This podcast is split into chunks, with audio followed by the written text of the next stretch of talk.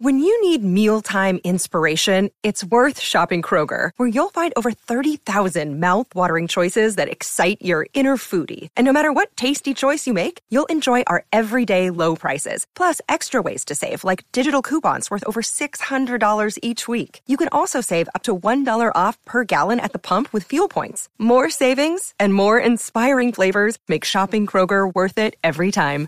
Kroger, fresh for everyone. Fuel restrictions apply. Another day is here, and you're ready for it. What to wear? Check. Breakfast, lunch, and dinner? Check. Planning for what's next and how to save for it? That's where Bank of America can help. For your financial to-dos, Bank of America has experts ready to help get you closer to your goals. Get started at one of our local financial centers or 24-7 in our mobile banking app. Find a location near you at bankofamerica.com slash talk to us. What would you like the power to do? Mobile banking requires downloading the app and is only available for select devices. Message and data rates may apply. Bank of America and a member FDIC. This podcast is sponsored by Ramp. Are you the decision maker in your company? Consider this. For the first time in decades, there's a better option for a corporate card and spend management platform. Meet Ramp, the only corporate card and spend management system designed to help you spend less money so you can make more. Most corporate credit cards offer points as incentives, but those points amount to less than their worth in real cash value. Ramp's business cards offer you cash back, real money in your pocket. Plus, you control who spends what with each vendor.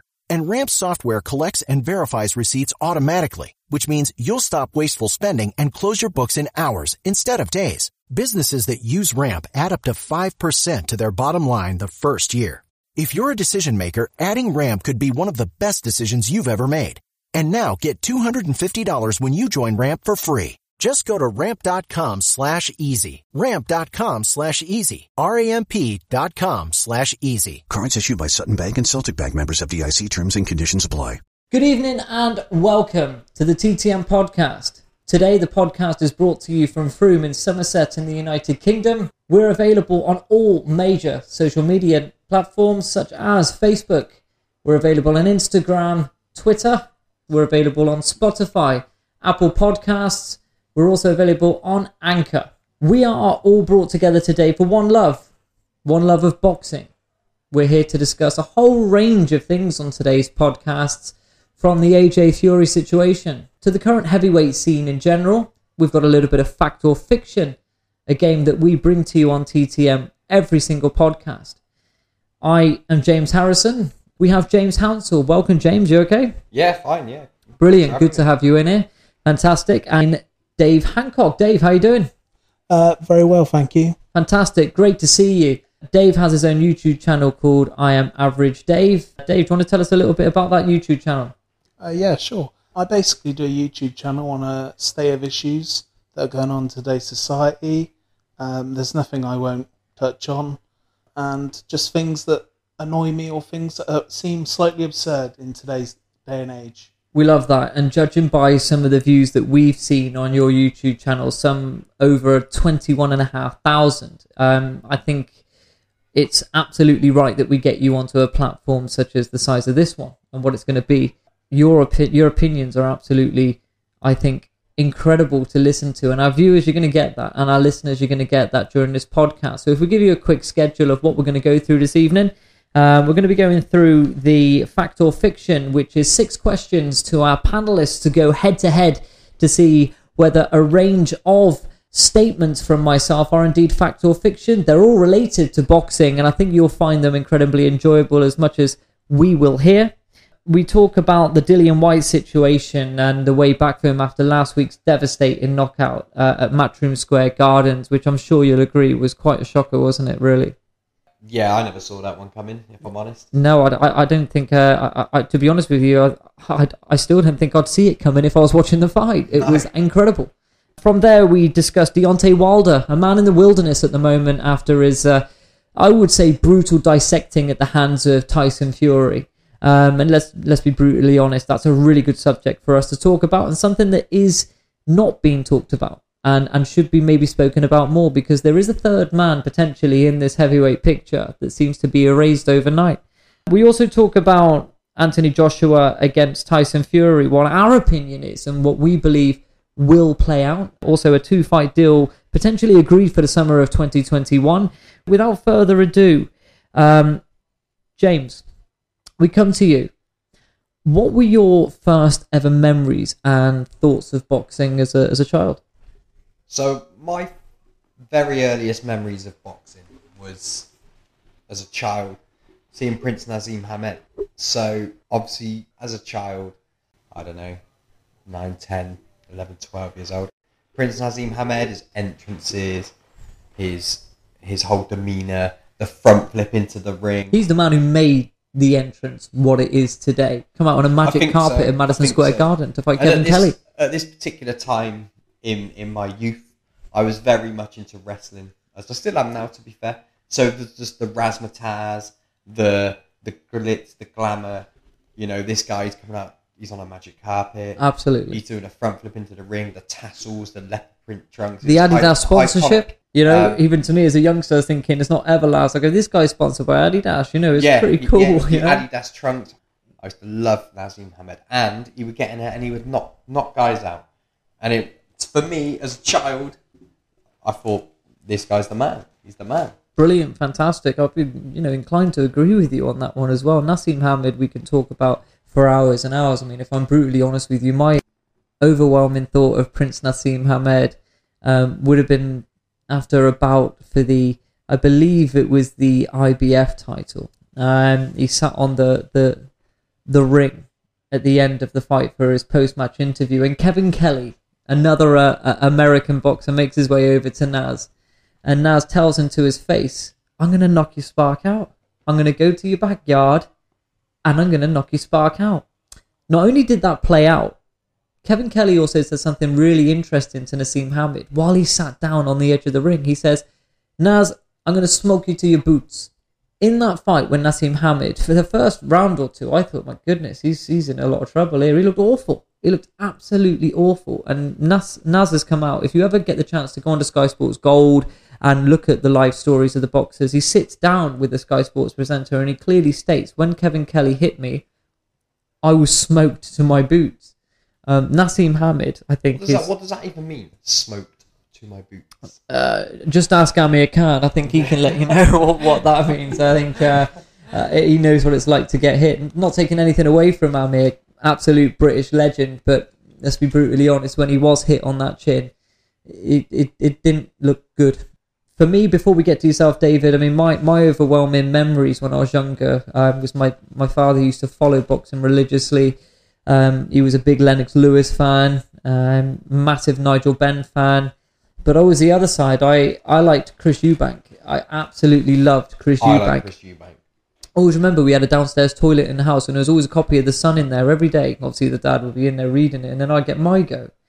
On the back page, there was a, a picture of Chris Eubank, and he had those gold yellow shorts on, sponsored by Sky Sports on the front and the Sun newspaper on the back, in his perfect waxed up pose. And I could just imagine the words coming out of his mouth now. Would you like a sweetie? You know, as, as he talks, I think he's absolutely, he's so funny. What so I like, funny. what I like about Eubank Yeah. so obviously when he came over to the UK because he obviously he, he came over from New York, so he was That's right. actually early early part of his career he was training and boxing in the in the Bronx in New York, which I can imagine was quite a rough scene back then. I think Mike Tyson's from that. Isn't that where the Gleason's gym is? And I think that's a world-renowned quite gym in possibly, America. quite Yeah. possibly. So he came over to the UK. He actually approached initially Frank Warren. Now he wanted to come and fight with Frank Warren, and, and he wanted, oh, I want the salary. I want you to fight, get me a flat. I want this. I want that. And Frank Warren basically told him, fuck off. Hmm. You know, who's this guy coming over it? And then obviously you get Barry Hearn. Barry Hearn rubbing his hands and thinks, yeah, I'll have a bit of this guy. So what Barry Hearn did, and obviously the wrestling fan in me loves this, he wanted to bring uh, Chris Eubank across and go, all right, I'm going to paint him as a bad guy. This guy, he come across, he's an ar- you know, he's an aristocrat. He isn't really an aristocrat from where he's from. Well, He he he portrays the image, and maybe after all these decades, he actually humble believes he is. But you talk to Nigel Benn. Nigel Benn will sit down when when Chris Eubank turns around and and and says when they signed the fight together in the ITV studios with Jim Rosenthal. if you ever yeah, seen that interview, when Nigel Benn turns around and he goes, "Well, you know, I just don't like him. I don't like him." And Jim Rosenthal asks them both the question, "So is it hate?" And Chris Eubank turns around and he goes, "Well." I, you know, yes, I, I genuinely do hate him. Is uh, incredible as he as he arcs his body to the right hand side to just show the shadow of his back to Nigel Benn in no uncertain terms, a complete lack of respect for that fighter who was a, a class act. But they, they fully built him. So so Barry Hearn, he built him up specifically to be somebody that everybody wanted to see beat. And that comes so with the entrance music, the Tina Turner simply the best. You know, they want they wanted to portray him as this bad guy. Like a, Flo- like a Floyd Mayweather, like Adrian Broner, but it happened to Broner, didn't it, David? Do you want to come in on this with Chris Eubank? What are your What are your initial thoughts on Chris Eubank? I think when I was a child, you always remember the adverts because Shoebank. He was like the massive um, marketed man, wasn't he, for Sky Sports? When he talked about the turkey twizzlers, I he don't talked remember about he the talked about- turkey I just know that him and Frank Bruno, they were the the top fighters you remember when you were a kid. Yeah, And you had obviously Mike Tyson, but we we were sort of out that because we weren't American, and the Americans are more uh, Tyson than us. But Chris Eubank, I just I just think he was a a, pers- a personality that was British boxing, and I think that's been a problem. I think now we're starting to get characters again, right. whereas when we had characters like that, do you know? I think British. I think every country needs a character. You need to build a character up, Yeah, definitely. love it or hate it. Would you argue and say that character today could be potentially Tyson Fury? I would say, but and I wouldn't say he was the the bad guy, whereas now it's completely changed and he's a good guy. Hmm. So it's a bit when, of a when he goes over and sees Deontay Wilder, gets in the ring afterwards and says, "You know, you're not fit to lace my boots. You are bum city." Absolutely brilliant. I, I, I love the guy. Uh, to be honest, I think he's a class act. I have recently found myself turning from Team AJ to Team Fury. Yeah. You, you'll find that a lot of people were Team AJ, but the more I look at it, the more I look to myself. Well, is this just a massive promotion? Is this an incredibly brilliant promotional job by Eddie Hearn? But On there's AJ. also with AJ, yeah, absolutely. AJ's a cash cow. So for me, I think everything that all their eggs in are in one basket when it comes Right. to AJ.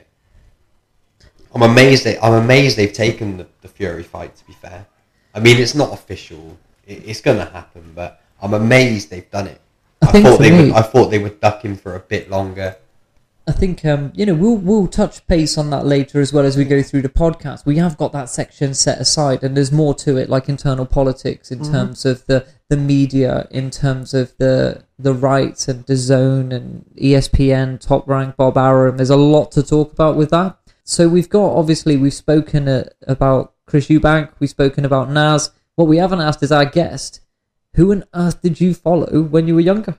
I think, to be fair though, you, I think most people when you're young, you go through phases of stuff. Yeah. Yeah, yeah. And I think um, I remember being in France at the time on holiday, and uh, Frank Bruno had won the world title, and he was like he was kind of the poster boy for British boxing. Right.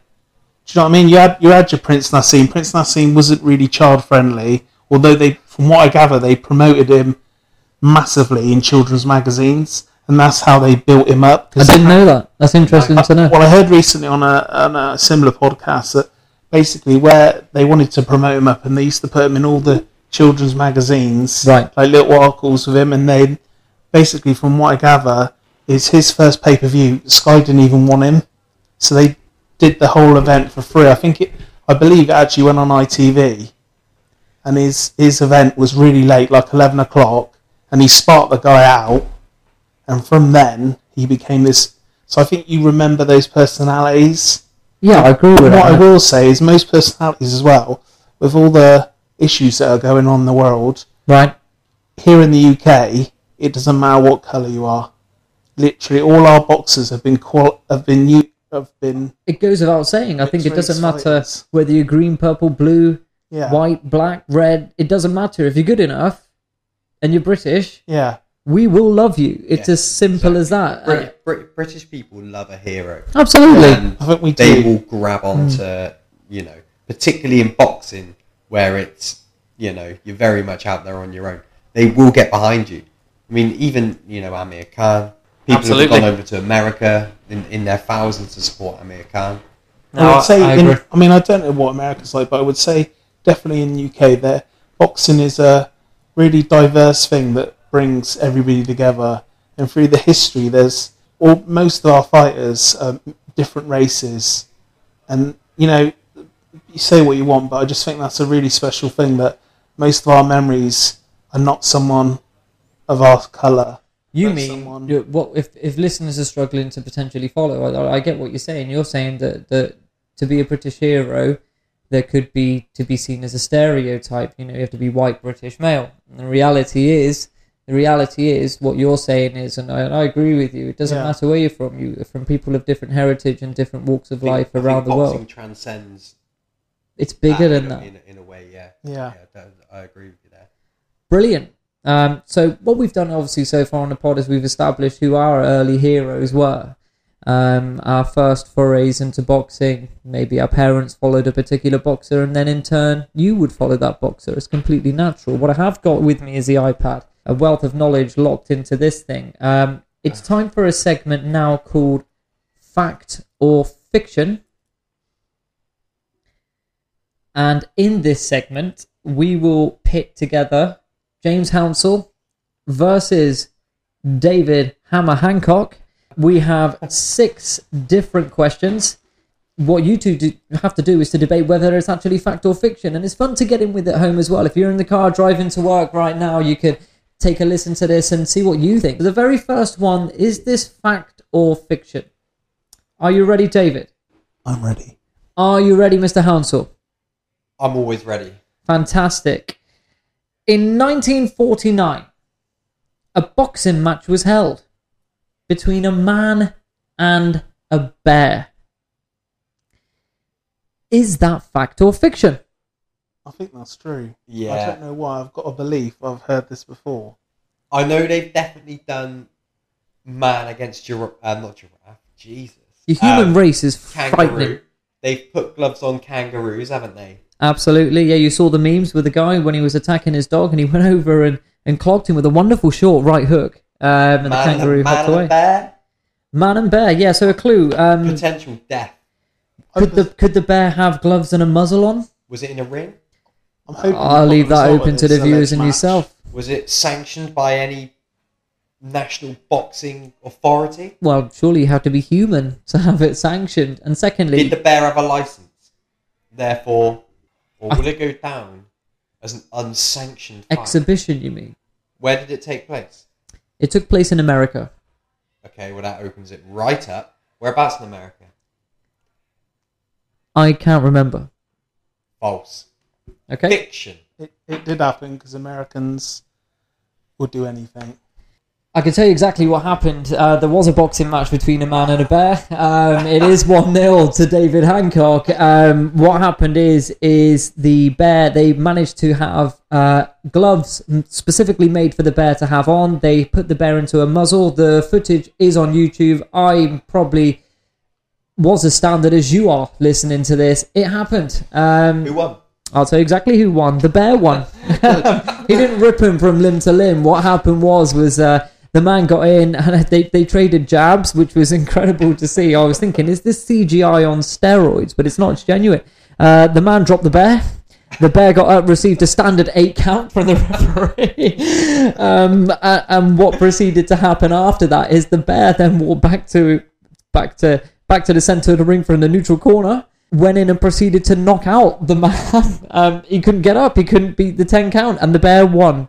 So after that first ever question on fact or fiction, which I think was a resounding success, it is one 0 to David Hancock. Second, George Foreman. George Foreman. What do you know about George? Lee Mean Fat Reducing Grilling Machine. Incredible. George Foreman has made more money from selling his grills than he did in his entire boxing career. Now let's just debate Saying that. Dave, I believe that's totally true. Okay, so a couple of things that may throw you off. He was heavyweight champion of the world on two occasions in the 70s and also is the oldest heavyweight champion of all time in the mid 1990s, where he be- defeated Michael Moorer for the IBF and WBC heavyweight titles. You have to think to yourself, and I thought this too when you really think about it, how much money in promotional deals, in excess sponsorship, in TV rights through defending the belts would you earn as a heavyweight champion of the world as opposed to selling a lean, mean, fat, grilling, fat reducing machine? Now, what you need to ask yourself in, in here as well. So, how old was he when he won the world title? In He was in his 20s and then he was uh, 44 or So- 45 actually. So he's 45 years old. If he's made enough money through fighting, bearing in mind he was fighting Muhammad Ali in what the, the, the early 80s. Lost the belts eventually to Joe Frazier. Never got the other shot he needed. Okay. Would he still need to be fighting into his 40s, mid 40s, in the 90s if he had enough money? Or is it a prestige thing? Okay, he's probably a very proud man. However, I'm with David here. He's made more money from the grills. I'll tell you. I'll tell you another very interesting fact. As well. We've got time. The viewers have got time. Go for it. Years and years ago, before George Foreman had the grill, Hulk Hogan had his agent on the phone. He went out, didn't answer it, and there were two deals. There was a shaker and there was a, a grill. He got back to the phone, said, "Yeah, I'll have the grill." They said, "No, sorry, George Foreman's got that." And he ended up having a shaker. The shaker sold a couple hundred units. George Foreman. Well, the grill is still in production today, and there's actually one in my home. And I'm uh, also a big fan of anything which uh, upsets Hulk Hogan. So it was not only the Hulk Hogan grill. I was always a Razor Ramon fan with his little cocktail stick out the corner of his Chico. mouth. Eh, Chico. Exactly. Scott Hall. Razor Ramon. Um, back to fact or fiction. Um, I can solemnly declare that you get a point apiece for that. George Foreman has, in fact, made more money from his grills than his entire boxing career, which included two stints as the heavyweight champion of the world. Uh, so, after two rounds of fact or fiction, it's David Hancock with two and James Hounsell with one. Here's a really interesting one, hot topic. Uh, boxing gloves. Boxing gloves are actually more dangerous than bare knuckle fighting. Fact or fiction? There's a reason they wear gloves. Absolutely. There's got to be a reason they wear gloves. What are they? 10 ounce gloves? You can get 8, 10. There was a lot of hoo ha around. If you remember recently with the McGregor and uh, Yeah, yeah, yeah. Mayweather fight where they, they wanted a reduction in the ounceage of the gloves, which, Which Mayweather granted, worked. may I say. It, would- it would have potentially worked in McGregor's favour a little bit, maybe. Yeah. I presume that was coming from his camp. It's got to be safer to wear the gloves, isn't it? I would say um, it's actually true because I'm pretty sure that the gloves are only purely there to protect your fist. Because obviously, if I punched such a so uh, such such in the face several times, I'm going to break my hand. Yeah, yeah. Whereas Okay. that's why but bare knuckle There's boxing, two compelling arguments to both. bare, bare knuckle boxing is pretty much over quick, or you start to learn to do different. But I'm pretty sure that a glove is more a punch. I would, me personally, would think if So you're saying the gloves are to protect the, the, the puncher's hand? yeah, to protect the, the aggressor rather than Yeah. the that's receiver. my that's my opinion. I could be wrong, but Okay, I'm I'm quite happy to say that you're both on opposite sides, and this is what fact and fiction is all about. Yeah, it's I'm also, saying you know- I'm saying the gloves are, are safer. Okay. the gloves are safer. Okay, um, boxing gloves are actually more dangerous than bare knuckle fighting. Um, after this round, David Hancock just slid his way into the DMs of the show, found himself in a chair, and 3 1 up in the inaugural Fact or Fiction. Um, incredible. The next one is a real, a real, real tricky one. Um, it does take a lot of thought into this. Sugar Ray Robinson. Anybody ever heard that name before? yeah, Absolutely. Anybody heard the name Jimmy Doyle? No. Okay. Sugar Ray Robinson tried to back out of a fight against Jimmy Doyle because the night before he dreamed he would kill them in the ring. He believed he would kill Jimmy Doyle in the ring. Fact or fiction? For some reason, I feel like I've heard that before. Right, okay. So I'm going to say straight in and Okay. say that is fact. Okay. What I can tell you both is that. Do you know what? I'm not going to say anything. I'm what going year to was this, by the way? Um, the year was the late 1940s. Okay, so yeah, what do you what do you think? I think it's true as well, uh, because Sugar Ray was uh, back in his days. He did a he did a lot of I don't know what you know what he did, but there was a, a massive period of his life where he's massively was drugs, alcohol. I think he's quite a very very spiritual person. Okay, yeah, and uh, I think it would be true. I, th- I, I don't know why. I just got a feeling from what I've heard of him and the interviews I've heard like recently. He's obviously still kicking around, still one of Yeah, the greatest absolutely. fighters of all time, no doubt. no doubt. I will tell you that you're both correct. Okay, you get a point each with that, and I'll also elude on the story a little bit. A priest and a minister convinced him to fight. Um, it was true. He did try to back out because the night before he dreamed he, that he would, in fact, inflict uh, a devastating, ultimately fatal blow to Jimmy Doyle, and he did. He knocked him out. Um, Jimmy Doyle was tragically killed by Sugar Ray. That's a true story. Um, he actually died. He actually died. Yeah, yeah. He went to hospital and he died. Yeah, and that that right there is Fuck off. it's legitimately true. Research it on YouTube. There's no way I put myself out on a potential national podcast and lie on a fact or fiction. So he game. dre- he dreamt he was going to kill him. fact, He knocked him out and he killed fact, him. fact, and also it took a priest and a minister to convince him to fight. No murder charges, understandably, were Oh, brought yeah. against Sugar Ray. Incredible. Where was this So- in Sugar Ray's career? Do you know? Um, it, I believe it was to the back end of Sugar Ray's career. But but what I do urge you to do, and for all you people watching and all you people listening as well, is to why not take a look down onto the internet and do a bit of digging into that. I mean, doing the research for this fact or fiction segment took me to places, dark corners of boxing. Uh, of the boxing world that I never believed were even true, and that there is an unbelievable um, piece of history right there and nostalgia for you to feast on.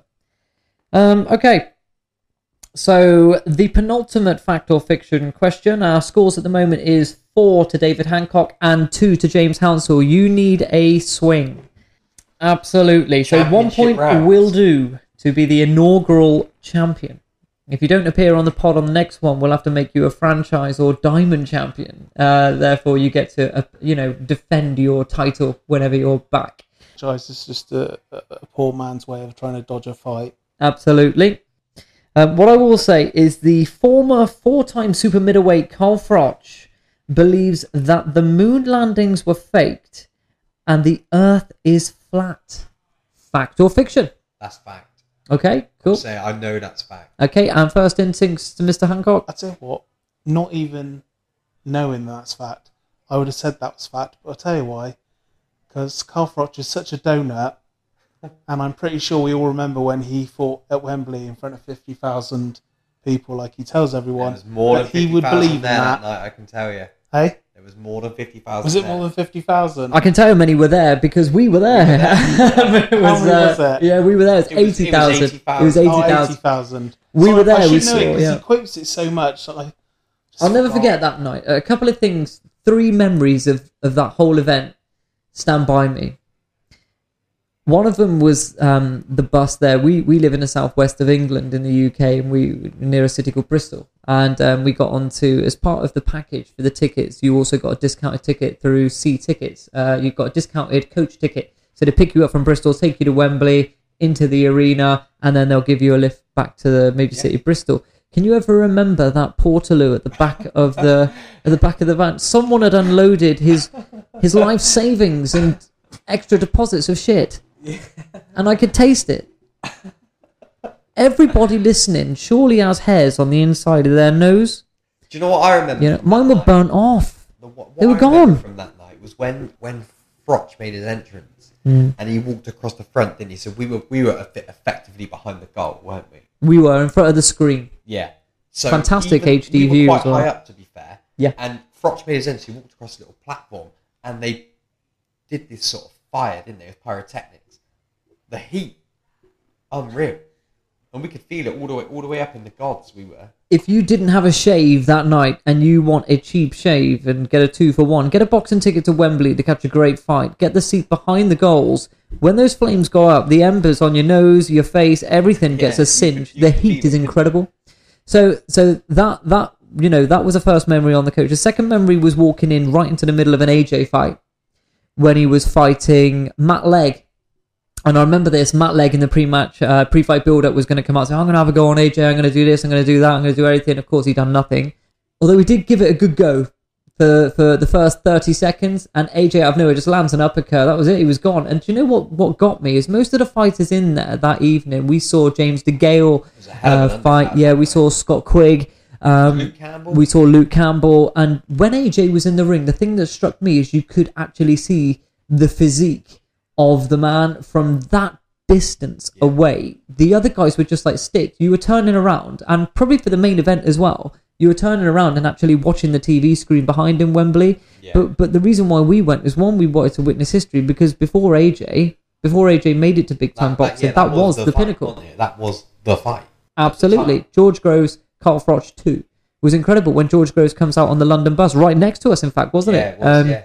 It was brilliant. And also the last memory I had was in the interim before the before the main event, the DJ, the matchroom DJ, whoever this guy is, he, if you know who he is, tag him in the link of this video.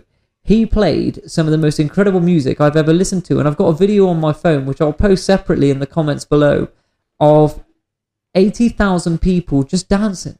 Just dancing. There was no fight on, it was in between fights. And the DJ had got the crowd hooked that much. Everyone was just dancing. Can you remember that? Yeah, yeah. Just yeah. dancing. Everywhere you look, people were just dancing, cutting loose. Great, great, great night. What I found weird that night as well was yeah, So we we were in there early doors, but we saw every single fight. Absolutely, We yeah, yeah. First fight all the way through to the end. Yeah. The little, the little lads that came out because there was a few knockouts once. So the little lads came. they're called between. fillers. Yeah, those guys. They came out. Martin But J. Ward lost his unbeaten record probably- there. There was probably He drew, I think. I don't know sixty percent of the of the seats were full Yeah, throughout the time we were there, and then as as uh, it built up to the main event, then it was full. So what what blows my mind is that people are going to these events. What were our tickets? Hundred quid. yeah, I think they weren't were. cheap. People are buying tickets for that, and they're watching one fight out of a four five hour show, and that that to me always sticks to me as like just a bit off. how could you how could you spend that money? But then again some people's financial situations are some worse than ours some, Some incredibly better. in the, in the in the big fights. absolutely. Yeah some people are only interested in the big fight you're absolutely right there. Um, back to the fact or fiction dave david hancock's i can I, he's looking at me and i feel we can see into my soul. Um, but but what i will say is that you're both right um, Carl Froch does believe that the moon landings were faked and that the Earth is flat. just just separately on that, Yeah, other flat earthers include uh, Freddie Flintoff. He believes the Earth is flat. That's correct. In the uh, in the research for this particular fact or fiction segment, Freddie Flintoff was attached to Um, the same Sun news of them. article. There's a few of them. Uh, there's, if you know who AJ Styles is, Of course. No, okay. Yes, Some I do. I do He know. he is a flat earther as well. Good Um, myself also have been swayed towards it. I'm open to the idea of it, but it is a thing, and and believe me, under the surface there is a lot of flat earthers around. I'm not surprised to see somebody of the intelligence and knowledge of. I, I'm sorry, and I'm sorry right now. Okay, to completely dispel a massive organisation such as NASA on a boxing podcast straight away to say that it's a flat Earth. I think it's Let's, bonkers. let's park that one for another day. Absolutely. Well, I will say that uh, in an interview with Jake Wood, uh, Carl did confirm that he believes the Earth is flat and uh, that NASA used CGI um, to fake the moon landings. 1969, CGI. Just putting that out there. What I will say, it has been quite fun doing this so far. And as we go to the last one, now this one's a you you really need to think about this one. It's going to sound so outlandish. I'm the champion now. You are a champion. You are a champion. You just want to get his fat down. Dead rubber. Is it a dead rubber? Because when you see the content of this last fact or fiction segment, it will Hang amaze what's you. When? I read what is this. I was Is it- in it- shock. What is it? Five three. Yeah. Three points for the last one then. Do you agree to that? This one isn't a straight yes or no. You think it will be a particular Go answer, but I think you need to think harder. When I did the research on this, I It's was all fun. Go for it, it. it all come together. Uh, Ricky Hatton, after the Kostya Tszyu fight in which he won his world title in one of the greatest ever evenings at uh, the City of Manchester Stadium, or was it the MEN Arena? One the of the MEN, two. At the MEN, one of the greatest nights of British boxing history, defeated Kostya Tszyu when he failed to emerge late in the fight. Instead of having an ice bath, he actually had a lemonade bath after the mammoth fight for its mineral properties in healing on the advice of his trainer. At the time, Billy Graham. I read this at first and I thought instantly, no. Then I read further. Um, what are your initial reactions to that? Well, so instead of an ice bath Yes. for recovery, Yes. was it what temperature was the lemonade? It doesn't state what temperature the lemonade was, so it's an open question. All I can tell you is a lemonade bath I've never heard of before. What sort of lemonade we took? Was it bog standard? Was Standard it Schweppes. Schweppes. So we're not talking as the Smart Price 17p. No, we're, we're talking brand name lemonade bath to aid his recovery because of its mineral values. Lemon. Is lemon Yeah, but- commonly found in spas? Is lemon commonly used in Yeah, but you beauty would- treatments? You could use some standard ice water with a sprinkling of lemon segment in to get the same effect, rather than lemonade, which is flavourings. What do you think, David? So, um, what do you think? Do you think that Ricky, and this is Ricky Hatton, former world champion, Mayweather challenger, had a, a real, real life. A pod on his own could really, you could talk about But at the same time, this is a guy that between fights ate kebabs every night, pints, however many pints on the reg. Hmm. Do you really think he gives a fuck to the point where he's going to have a lemonade bath? That's why when I read into it, I could sort of see everything But the align. fact that you read into it, maybe does that mean that it's true? Go on, As- David. As crazy as it sounds, I kind of think it's true. I don't know why. Mm. And I know he was a, a massive drinkhead, but I've heard like recent podcasts and that I'm pretty sure up to that title fight, he wasn't. He literally didn't drink barely at all. It's only when he mass- he got his world title that he became a bit of a bit of a wild one. Well, of course, he had the WBU title, but no disrespect to the uh, establishment of the WBU. It, it, the WBU, it's uh, well, I think it's a non-title. I think the IBO creeps in and has a bit more credibility. Anthony Joshua is a holder of the IBO, and so was Vladimir Klitschko and Lennox Lewis and Gennady Golovkin. So it does have some some credibility to it. You know, Chris Eubank Jr. obviously held the IBO uh, super middle. Um, so you're going to go with yes on this last Yeah, one. Yeah, I'm going to go with yes. You're gonna go I with yes? really But I know he was very clean through the last Yeah. year, and despite people he, he, in his sorry, not last year, the first years, and I know for a fact that he couldn't drink as much because he was he was Yeah, having yeah. literally like five fights a year because he had to keep banging them in, and um, I know that that fight in particular as well that was like the biggest in his career, the biggest. And I think he's he's actually said that was the m- best moment of his of his life ever. I think when you watch the fight back on Sky Sports Boxing Gold, to see the reaction of Ricky, to see the reaction of the crowd, it simply is one of the greatest nights of British boxing history. With someone of a pound for pound pedigree of Kostya Tszyu failing to come back out to fight. What do you think, James? I mean, I agree. It was a great fight. It was a real coming of age Yeah. moment for Ricky Hatton. It's just a shame he could never really follow it up at a real elite level. Right? Going back to the subject, the, the point of, of a lemonade bath. I'm I thought it was ridiculous. because I want to win. Yes. So and also, I mean Schweppes. it sounds crazy. It's an expensive lemonade, But though, this is- a lot How many? Life. How much does a Champion. bottle? How much is a bottle of Schweppes these days? How much is it to a to I mean, a to a get world a boxing champion? two quid at two liters ago. go. Yeah. What size was the bath? Um, it's a standard. What you know, in, I, I can't diverge too much into it because it would then give you the answer. And Right. in your predicament, is I'm losing saying- this I'm initial. you- let's You need say, to- you let's need say to the fast. holds hundred liters. yes, Two liters of Schweppes is what about one pound twenty. I'm not even going to dream of doing the maths on that, but no, it's too expensive. So I'm saying fiction. okay. How many points are we both on? I'm on three. Five, three. Five three. Three points for this win, isn't it? Okay. What I can tell you is at work today, I was putting this fact or fiction together, it was actually quite difficult finding some of the research for this. I can also tell you that there is a winner by one point. Ricky Hatton, instead of having an ice bath, actually had a lemonade bath after the Mammoth Kostya Tszyu fight for its mineral properties and healing on the advice of trainer is fiction. I fucking knew it. Bollocks. If you'd have told me it was smart price at 17p a bottle, I'd have gone, yeah, definitely, that is 100% true. Because nobody's spending all that money filling a bath of Schweppes lemonade.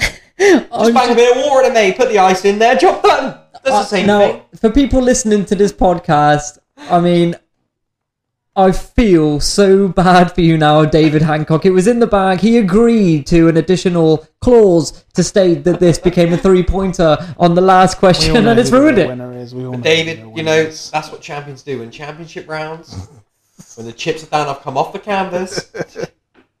He's going to be driving home in his Mercedes, thinking to himself, and he has got a Mercedes. He's going to be thinking to himself, I cannot believe what on earth has just happened to me. Um, It's a collapse. That brings an end to the, away. um, and you've handed the vacant title to me. Exactly. So that brings an And end to the first ever TTM podcasts, fact or fiction. We hope you enjoyed that.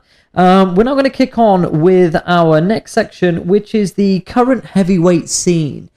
I'm sure you'd all agree at the moment, um, if you were to rewind the clock to just before uh, Anthony Joshua lost to Ruiz, you would have clearly said, well, look, there's an out of shape Tyson Fury. AJ is ruling the roost. Deontay Wilder's knocking out everything that moves.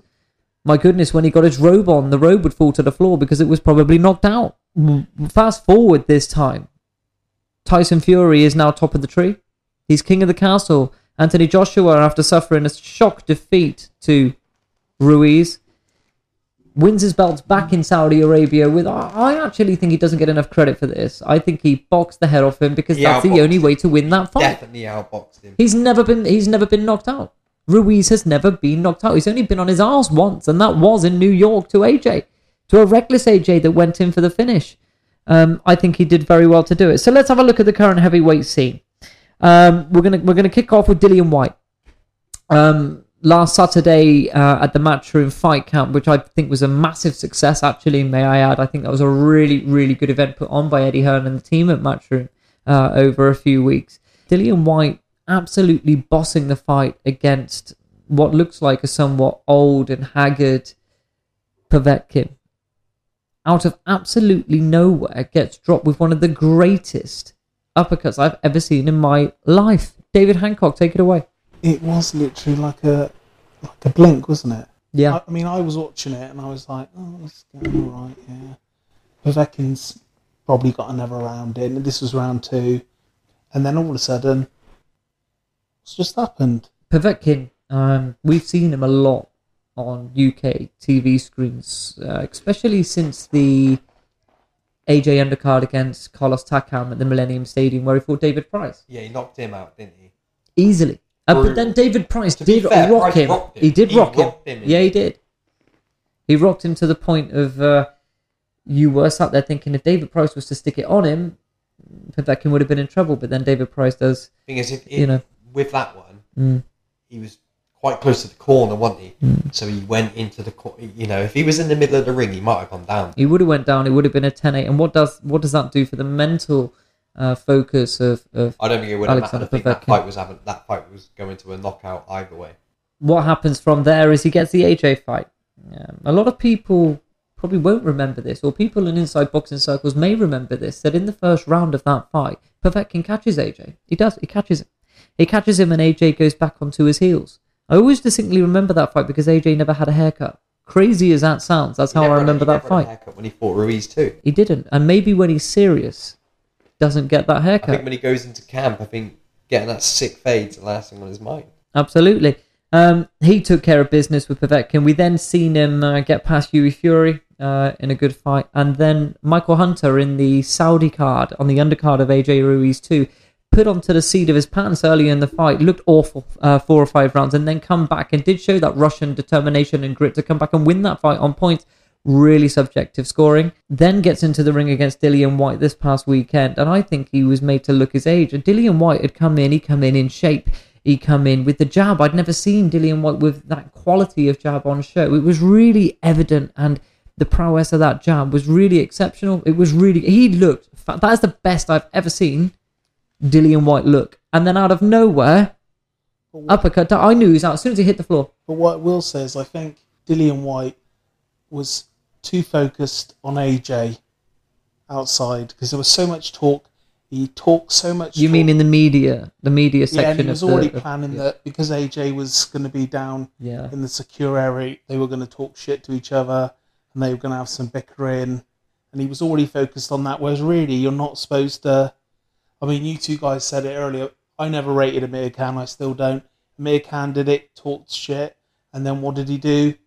Got knocked out. And all Amir Khan does now is basically go around, get knocked out, unless he's taken on like Joe Blogs. Or Phil Lo Greco, you mean? Yeah. And I just think Dillian was too worried about Fury. I mean, imagine if he had took on Fury. Like when he when Fury called him out, they were going to fight for the diamond belt. It was all talk, wasn't it? I think, he um, would have literally obliterated in Fury. The bit that comes for me in this is I think, do you know what, Dillian, I think he was boxing really well. And there's and there is a, a segment to this. Can it not be just put down to one of them nights? I think he was just caught. And I respect your opinion and it's valued. But what I will say is I personally think Alexander Povetkin just threw a shot from the gods. It lands flush on Dillian's chinny chin chin and over he goes. I think that's heavyweight boxing. Absolutely. I mean, every single boxer in that division has got a puncher's chance. Absolutely You know, right. that these are these are big men, and if they catch you, any man can go down. Mm. I think it's it's cause it's going to cause a real problem for the division now because Povetkin really is like your default jobber. You put him in there with somebody. I mean, for all all intents and purposes, Dillian Whyte was supposed to go through him on Saturday and propel him to a position where he could probably fill the gap for AJ between. I mean, um, you mean as a gap filler in the build up to the fights- undisputed fight? I think, um, although maybe from the outside looking in, that could probably be perceived as an accurate statement. What you will say is that people very deep within the boxing circles did articulate and speculate that Alexander Povetkin, even now at the age of 40, he's only ever been knocked out twice to Anthony Joshua and Vladimir Klitschko. He's a former w, uh, WBA heavyweight champion of the world. He is still a good fighter. However, I thought he was awful. He won the fight, you know, you say credit, but I I think the rematch that's now been scheduled in for December is massive for Dillian Whyte's career. If Dillian Whyte goes in and gets the win, it propels him back to that mandatory position. Um, you, you do also feel sort of sorry for Alexander Povetkin holding the WBC diamond belt yet can't get a shot um, because this wasn't this wasn't for him. This mandatory is all about Dillian Whyte. It it was the Dillian Whyte story, a culmination of over a thousand days of being in the wilderness as mandatory challenger for Deontay Wilder. And, I- and I think for me, for Dillian Whyte, I think he comes back in December and he gets the job done. Now, if Povetkin does the same again, that's I think that's a very, very different conversation that we need to have a discussion about, and the whole boxing fraternity needs to have a discussion about. But I can't see it happening. I, I just I just don't see how you can really. I mean, don't get me wrong, Povetkin. He's a he's a plucky. Do you think he's a good. Chisora, a gatekeeper? I I don't I don't think he's a credible challenger to anyone. He's he's filler. He's a jobber. He's no disrespect to him. He he's going to get in the way. If he goes and knocks out Dillian Whyte, he's just he's just it's just another obstacle. A spanner It's- in the works for the yeah, big one. exactly. It's a, it's a problem. He's a problem. I, I thought initially with the I- I- the first the first people I thought of when Dillian Whyte got knocked out was Tyson Fury and Anthony Joshua because the fight two fight deal has been agreed and made official for the summer 2021. Terms have been agreed. I mean the, the just the the logistical aspect of that fight is huge.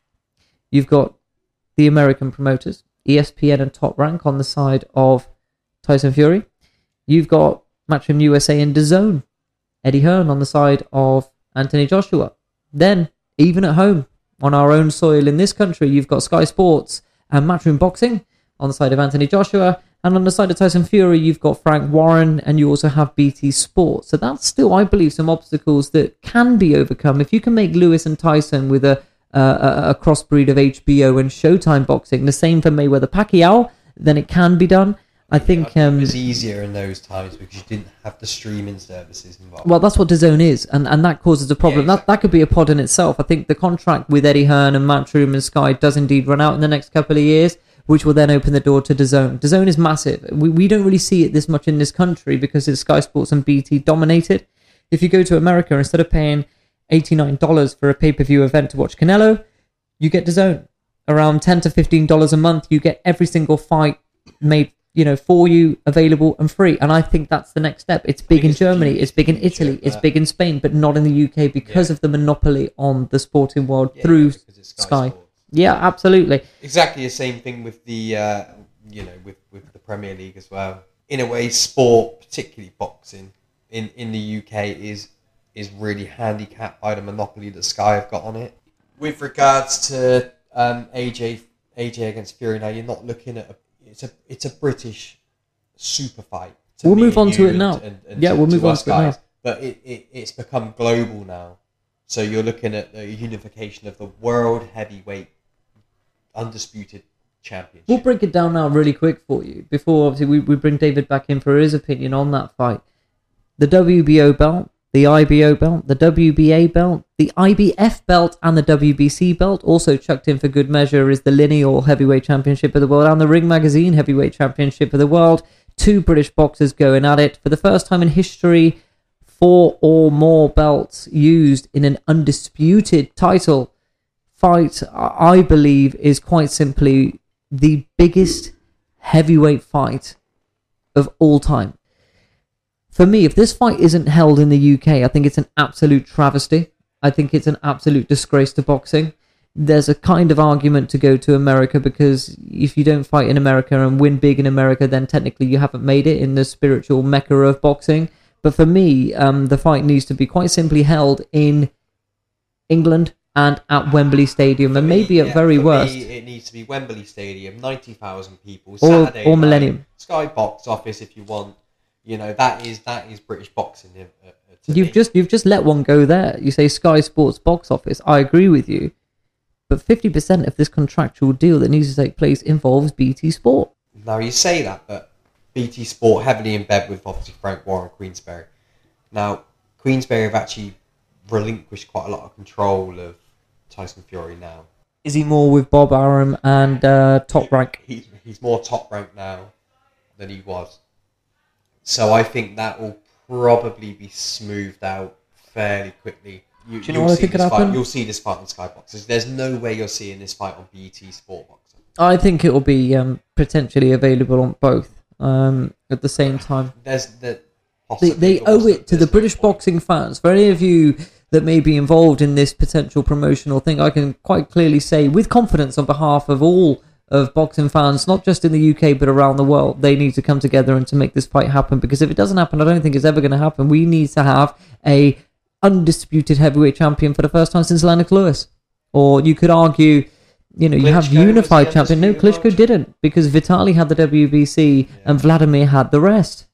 And it's the same now. The WBC seems to be the pawn that the WBA, WBO, and IBO and IBF simply can't unify with. It seems to be a a, a, a square peg in a round hole. But now we have an opportunity and hopefully a willingness on both sides with the revelation that this deal is potentially pre-signed to make our way in. David, what's your thoughts on um, how we think this fight breaks down?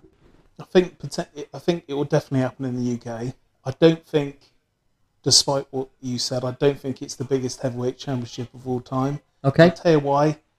Because there's no American involved. And I think you'll find that if you go through history, back ages ago when Klitschko was the champion, What jab, jab, grab, boring. yeah, boring. No one really cared about boxing. in I didn't. I think it's Till now- David Haye tried to make an indent. and Wilder had it. Some people started to know about it. And I think now it's a British fight. It doesn't make it the biggest fight of all time. I think it does make it the biggest super fight, British super fight, since Lennox Lewis and Frank Bruno. At at the Cardiff Arms. I- I mean, we all kind of knew how that was going to go, but that was a fantastic fight. And I think it will. It's naive to say, but I really do believe that AJ hasn't got a hope's chance. I agree with you, Dave. Fury's a superior boxer. I think, But is I he think a he could possibly superior brawler? distance. but I think Fury will. don't will think he'll even go outbox distance. I, I, I wouldn't have believed months ago, uh, well, nearly a year ago now, isn't it? I wouldn't have believed um, that he would have beat Wilder the way he did, but he did because he's got a chin, and he's and uh, we talk about all these other. I know you I hear you guys talking about all the heavyweights, oh you know puncher's chance and all that, but I really do think it comes down to pure skill. I think if you're a pure skill boxer, you don't lose. And I know there's not many that have Mayweather.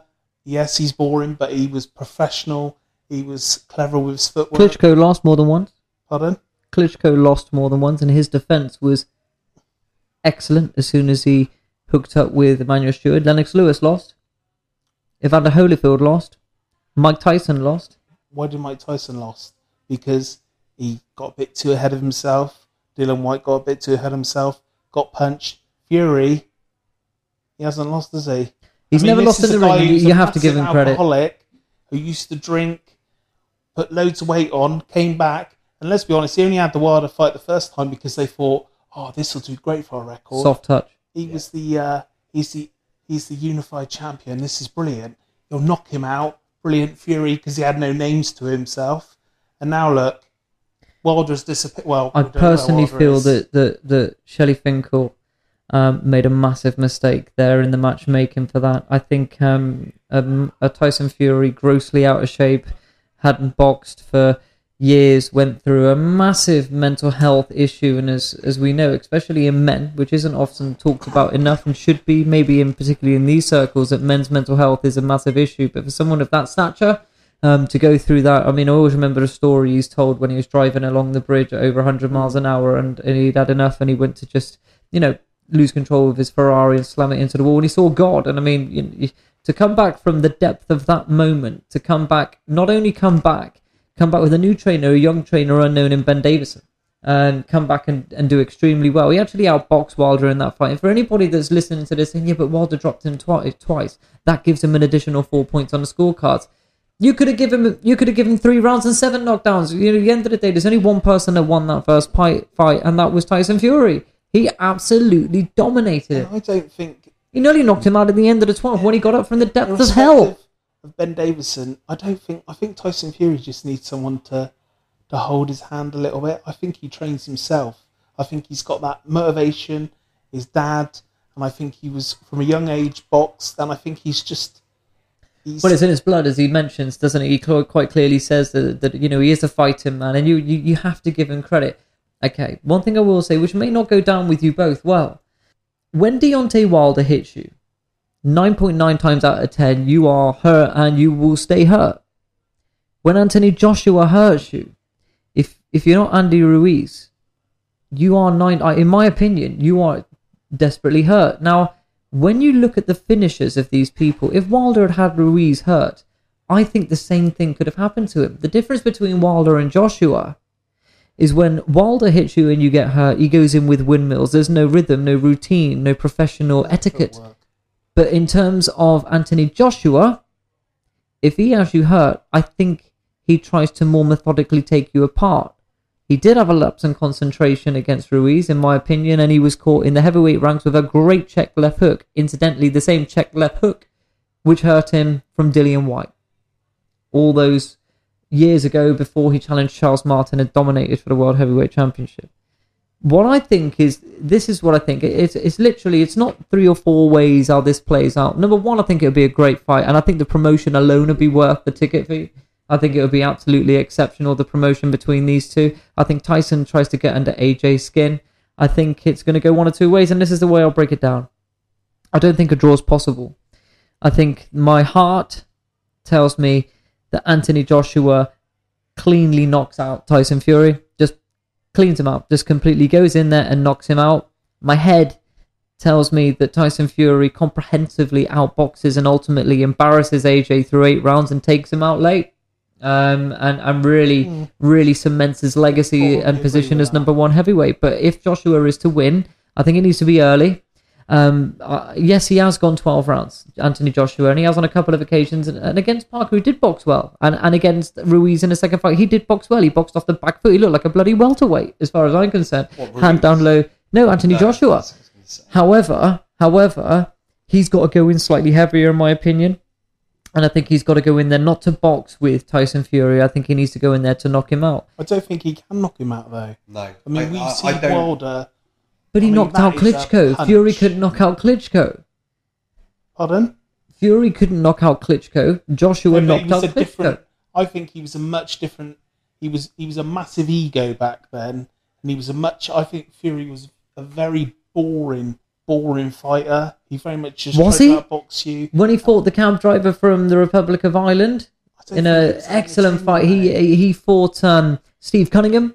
He went over there, done a demolition job on the cruiserweight, lit up. He absolutely lit up Madison Square Garden with his singing and his genuine antics of how he is. But he was, he did suffer a flash knockdown against Steve Cunningham, who's a cruiserweight. If a hmm. cruiserweight can put you down, Anthony Joshua most certainly can, in my opinion. Wilder did put him down. What I will say is this I think technically Tyson Fury wins all day long, even though Anthony Joshua is an Olympic gold medalist and in the amateur ranks it's all about point scoring, it's all about technique and ability. He hasn't had anywhere near the amateur experience that Tyson Fury's had.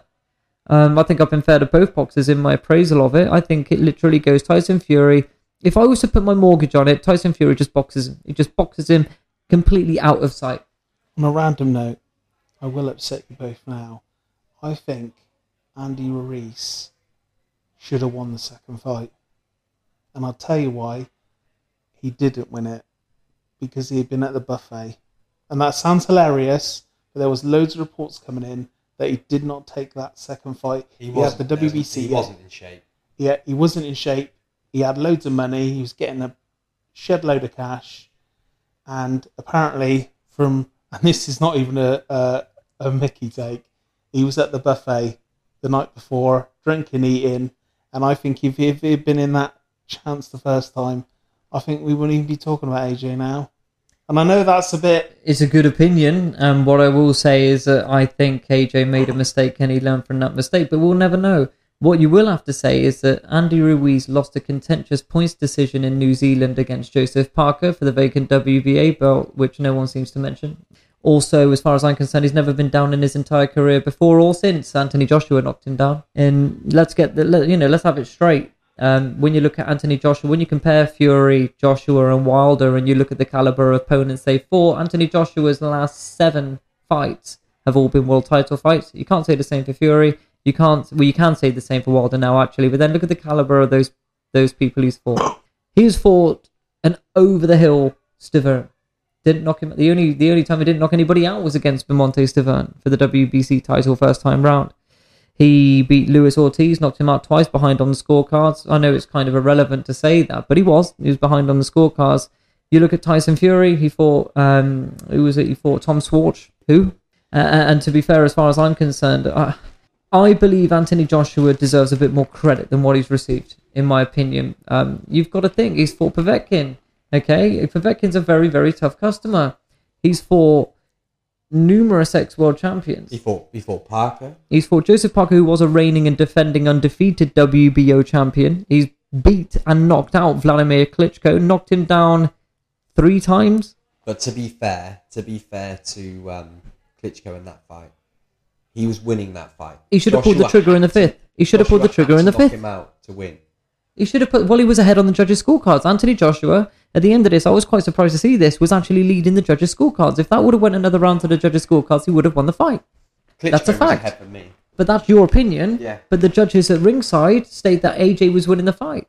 And What I will say though, um, I'm a very obviously pro Fury, but back a couple of years ago, I was a massive AJ fan. I've got AJ's glove in my in my living room signed, so I've gone from that to now seeing that, in my opinion, Fury is just I mentioned The at the beginning of the podcast my my decision in regarding the two fighters. God, I like them both, um, you know. But but what I will say is it is switching. I think um, just some of the things that AJ says and does. I don't think like it's him. I don't think it's really him. I think it's he's been brought to a level of fantastic promotional guidance from Eddie Hearn and Matchroom, and you have to take your hat off and give credit to. Look, what AJ's achieved with hardly any amateur background, I think is sensational. I will always support him wherever he fights. Um, if he's abroad against an American, you want AJ to win. You want to knock him clean out. fighter. You do, of course, you do. You Yeah. want him to win. But when it's against Tyson Fury and you have the story that he's come back from all the way through his life, been ridiculed, one for being part of the gypsy community, which in my eyes doesn't deserve any, you know, what? Why? Why would you give negligible uh, PR to a to a fighter from from from the gypsy background? As far as I'm concerned, they're a human being and he's British, which I think is excellent. Um, I, I think Tyson Fury is a class act. I think he's turned his life around. I think he's widely accepted in many circles as the pound for pound best boxer out there, apart from Canelo. So I think, as as far as I'm concerned, we'll we'll begin to sort of wrap this up now on us three. It goes like this. I think um, AJ ultimately gets beat by Fury on points unless there's an unbelievable knockout. If it's a knockout, I think it's AJ. For me, it can literally go either way. It, it, it's a 50-50 fight. My personal opinion, I think Fury outboxes him. I think it goes the distance. I think we've seen that both fighters can go the distance. No issues there. Very cagey initially. I feel that early rounds you won't see. You're not going to see a lot of damage on each other early doors. I, I think a bit of a flurry towards the end. Possibly Joshua goes for the knockout. I think Fury will quite happily box him at range. Okay, For a lot so so you've got a Fury victory. Me, I'd say Fury on points. Okay, no problem. Okay, good. And and and um, we're going to move straight across now to David Hancock. How do you think this goes, David? I would agree with your opinion that I really do believe Fury will destroy him. He'll outbox him, and I think he potentially knocks him out, which se- seems completely. Like AJ's been only knocked out once really in his career, or bedazzled as it were. But I think for it to be the best British super fight ever, he needs to get knocked out, and I think Fury wins. I wouldn't even bother with the rematch Um, I, personally, but obviously there is a rematch clause. I think, as far as I'm concerned, so that's that's two for for Fury. Yeah. The world that we live in is crazy. You know that. I think Tyson Fury outboxes Anthony Joshua and wins on points. But I would love to see an AJ knockout and a rematch. I think that that would be really good. As the British skeptic in me, I, I would like to see that. But I think what a wonderful end to Tyson Fury's story it would be if he was to capture those other four belts and be an undisputed heavyweight lineal champion of the world. Yeah, I think I think it'd be a real a real feel good moment. But I mean, the the only issue with this fight is either way, somebody's got to lose. Yeah. They're both British heroes at the end of the day, aren't they?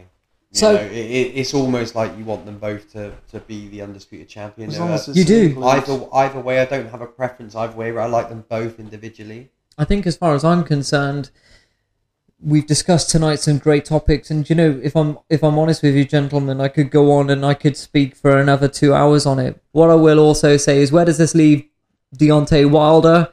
I think uh, as soon as Fury goes into that third fight, Deontay Wilder will be irrelevant in the heavyweight division, Who? and it and it wouldn't surprise me if Fury does then go on to beat AJ on points, and then AJ and Wilder do get it on a on significantly reduced terms. I think it's been an absolute pleasure to have you both onto the TTM podcast today on the TTM Sports branch of the podcast. We've been in Frome in Somerset in the UK. We really, really hope you've enjoyed the podcast and we would really, really value comments, likes, and subscriptions. We've got the Big Football Kickoff podcast coming in, and if the if the reception to this podcast is any good and we'll go how we think it will do, um, we'll gladly invite David Hancock back to talk about other things. Uh, we'll leave the link to his YouTube channel in the description under our video on YouTube. Um, we are available, as you've quite clearly heard several times, that we are available on YouTube as a visual podcast. However, if you are like me personally driving to work every day, we do have normal jobs too. Um, that we listen to Apple Podcasts, Spotify, Podbean, and Anchor. Um, we're available on all of those podcasts. Just search TTM Pods. We invite you massively to follow us on our Instagram, Facebook, and Twitter pages. We thank you for following us and have a great evening. And we're out. Sports Social Podcast Network. Step into the world of power, loyalty, and luck. I'm gonna make him an offer he can't refuse. With family, cannolis, and spins mean everything. now, you wanna get mixed up in the family business. Introducing The Godfather at ChumbaCasino.com. Test your luck in the shadowy world of the Godfather slot. Someday, I will call upon you to do a service for me. Play the Godfather, now at ChumbaCasino.com. Welcome to the family. No purchase necessary. VGW Group. Void where prohibited by law. 18 plus. Terms and conditions apply.